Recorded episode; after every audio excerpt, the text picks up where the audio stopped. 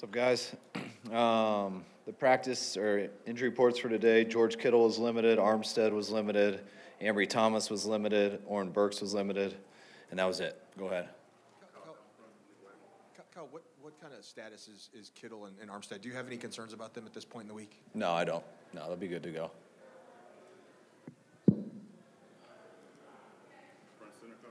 Hello, coach. Um, Christian McCaffrey had done a historic season this year without any quarterback doing historic season as well. It would have been an MVP lock in the 90s, early 2000.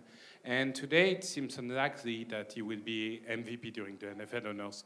Do you think it's impossible in the actual NFL for non-quarterback to be MVP? I think it's possible. Um, but it doesn't seem like they do that anymore. I mean, I just think it's hard to compare those positions a little bit. So, um, I mean, if anyone's ever been an MVP that's not a quarterback, it's definitely Christian. Um, but I, it does usually go to a quarterback. So hopefully someday they'll be able to balance that out. So guys deserve it for both spots because they're not comparable positions. Kyle Ryan Dunleavy, New York Post. A lot of uh, the. Why do you think so many of successful Super Bowl teams have had trick plays, aggressive plays, uh, Philly special, Sean Payton's onside kick. Is it the extra week to prepare? Why do you think that is? And do you think that's something that Super Bowl winning teams have to do? Be more aggressive? Um, no, I, I think you got to do, I think you got to be strategic. I don't think anyone just says, let's be aggressive. Um, I think that was a good. I think the Philly special was a great two-point play versus man-to-man coverage only. Better not run that versus zone. Uh, they had a good man check. They knew they played man, so that usually is a really good play. Um, and I think Sean Payton. I'm just guessing. Knew going against Peyton Manning in that offense, he was going to do everything he could to steal a possession. Probably saw a guy um, leaving too early on the kickoff team all year, and it was probably a risk worth taking knowing who they were going against. just one more awards question. Patrick Willis has a chance to be in the Hall of Fame this year. What's your biggest memory about Patrick Willis on the field? Um, just him kicking the crap out of us. I don't think I've, I don't remember beating Patrick Willis too much. Didn't get to play against him a ton. I've, i want to say the last time was probably a 31 to 3 game, I think, in 2013 when he came to Washington. Um, he, they had a hell of a defense, and he was the best guy out there. Hi, Kyle. Can you talk about your observations, the level of intensity at practice today, and also how do you balance the messaging with, you know, the margin for error against a team like the Chiefs, but also wanting guys to play fast and free on both sides of the ball? Uh, yeah, usually Super Bowl practices are, you know, they're great. Guys um, got a lot of natural energy. They're all really excited for the moment on Sunday, and guys just want.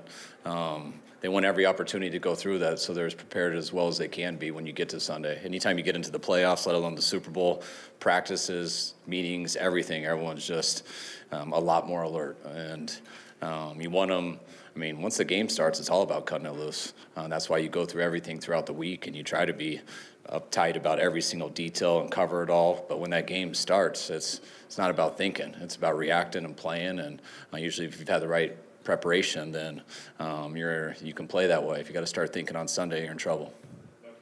Hi, Coach. Good afternoon. Federico Rivera from Mexico. Um, Coach, uh, bigger keys for you guys: uh, slowing down Travis Kelce or stopping Chris Jones. And a second one, if you let me, uh, if you go, if you win, how are you gonna celebrate? Um, your first one: Who's harder to stop, Kelce or Chris Jones? Is that what how you asked it? Yeah, slowing down Travis Kelce or stopping Chris, Chris Jones. Bigger keys? We got to do both. I, I, can't put one in front of the other because um, they're on separate sides of the ball and they're the two biggest challenges on each side. I mean, that's what's so different about football. You don't, it's, it's not basketball where you're playing back and forth. It's one offense versus other defense and vice versa. So it's two separate games going out there, and it's how everything ties together. That's why quarterbacks are never playing against each other.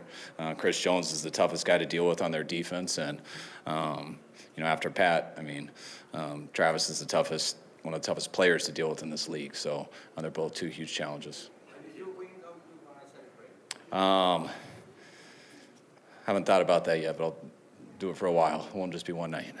uh, Kyle, in uh, this day and age where there's a lot of data analytics and film study, how much do you allow your gut to take over and make a call for you? Um, I mean, film study, I mean, film study analytics, that's what affects your gut. I mean, your gut, not just gambling on roulette or anything. It's, um, you study, you prepare, you do that a lot of ways. You, you know, you know your own team, you know the tendencies of what you're going against from watching film, from watching techniques. You get tons of analytics reports that sometimes can really help, sometimes they're skewed. You got to look into all that and match it with what you see. And that's what affects your gut. Your gut isn't just, hey, I got a good gut. It's you've worked at it all week, and which allows you to anticipate and do stuff because every decision is based off of that. There's not until we get robots doing this. There's not just hey, this equals this, and you go to this. It's it's all about that one play, and there's different variations, and it's only about that one play. Kyle, uh, Jim Alexander with Real Talker. Media's quick to make narratives sometimes about careers, and there might be one if you don't win this game that you can big, win the big one. How are you prepared to deal with that if that would be the case that that might be the narrative coming out of this game if you guys don't win? Um, I deal with it the same way if we win. I celebrate with our team, I celebrate with my families, and I move on with the rest of my life, which is being a father, son, and coaching and working and doing all that. I mean, narrative, good or bad, is just a narrative, and that's my biggest thing with everything. Like when you go into these games, what makes you prepare? I just don't want regrets. And I just I want to do everything that makes sense to myself, that makes sense for our team. And when you do that, that's what I have found. No matter how hard something is or good something is, um, you always keep perspective of what it really is. If you want to, if you want your perspective to be someone else's narrative, good luck being happy in life or successful. Hey, Kyle, I have a pretty important question. Um, Always. yeah, absolutely. Uh, can you discuss the smoke alarm?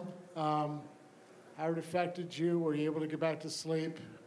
How Uh, will it affect you on, on Sunday? I, we, we were already up, so I didn't get any of the coaches, and we're, we're in the basement, so we didn't actually hear it. But um, by the time I saw the players at seven and asked them how their, their night was, they all were complaining about the fire alarm and all having to go outside and everything. So I didn't realize how big of a deal it was till I met them and they showed me the video. And so I think it was a pain for them. Just no one wants to get up at six and have to go outside when we don't have meetings till eight. But it is what it is. Hey, Kyle, how do you reconcile the fact that everything you do throughout the season and even through the off season, how do you kind of sit with the fact that it all boils down to this one moment, these three hours on Sunday? Um, I think that's how it boils down to it for everybody. I, I think if I look at my whole NFL career, like I feel like the only time that you ever end the season satisfied without a Super Bowl is um, maybe people's first year as a head coach. If you exceed ex- over over exceed uh, um, expectations, if you do that more than people think, and you're just short of the playoffs, it's like the only time that you haven't made the playoffs and you're not just feeling like you completely failed. After that, if you don't make the playoffs in this league, like no one's happy. Um, if you make the playoffs and you lose your last game in the playoffs, um, no one's happy. When you get to the Super Bowl, if you lose the Super Bowl, you're not happy.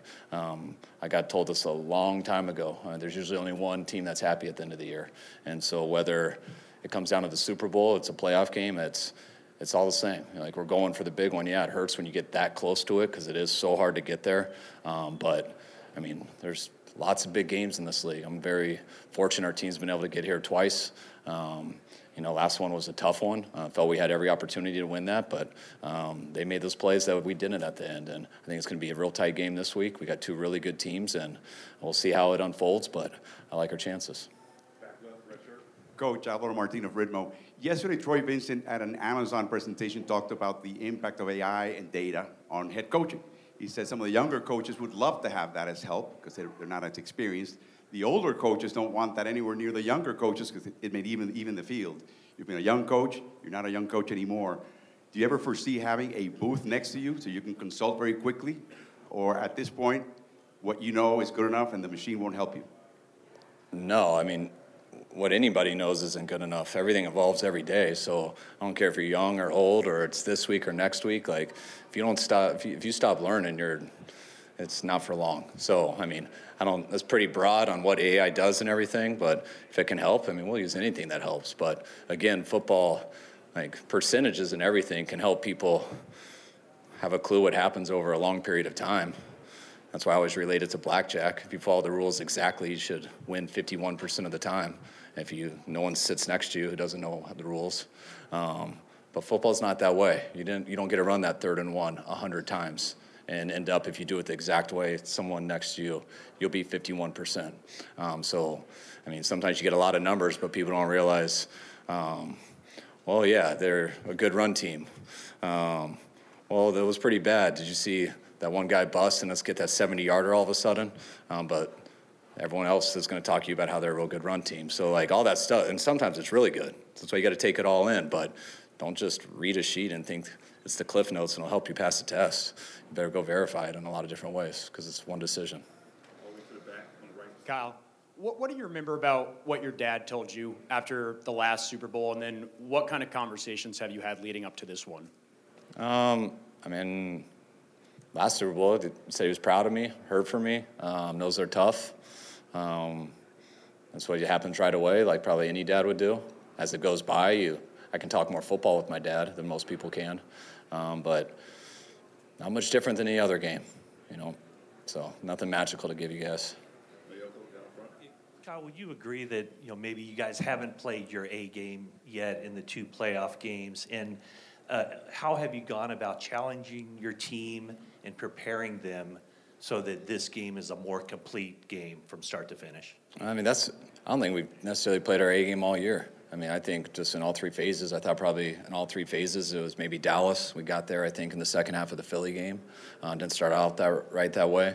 Um, we've been able to win a lot of games and um, win a lot of them. Um, not very that weren't very close, but I mean, we don't everything we we never have acted. I mean, those two games in the playoffs, um, definitely weren't our best all around in all three phases, but you're also going against some better teams too. It always does get harder, but our team, we haven't sat, sat here and said, what do we got to do these last two weeks? This is what we do every single game, even games that people think we're doing real good in. We don't always look at it that way. So we're pretty hard on each other. We, um, there's nothing new that we're seeing like, oh, we got to fix it. It's, we every single play, whether it's practice, whether it's a walkthrough, whether it's the game, it's it's always accounted for.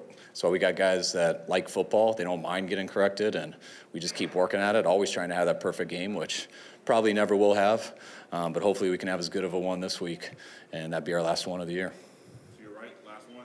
Kyle, you uh, when you first took over as the head coach of the Niners, your offense was known for a lot of under center play action. That was kind of the the new big thing over the last five, six years, you've been running it less and less and less, been more shotgun play action, more under center straight drop back. What's been the impetus behind that change? Uh, lots of things. How defense play you to certain passes you want to do out of the shotgun.